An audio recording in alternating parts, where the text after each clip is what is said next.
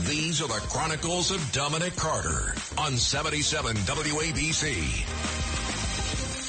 And I found this interesting just a few hours ago. Congresswoman Carolyn Maloney doesn't think President Joe Biden will run for reelection in 2024. Quote, I don't believe he's running for reelection.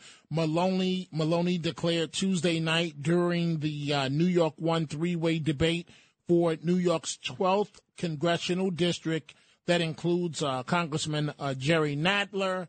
And uh, Biden's poll numbers, you already know, have been abysmal. Uh, a recent Gallup poll found 60% of Americans disapprove of the job, of his job performance.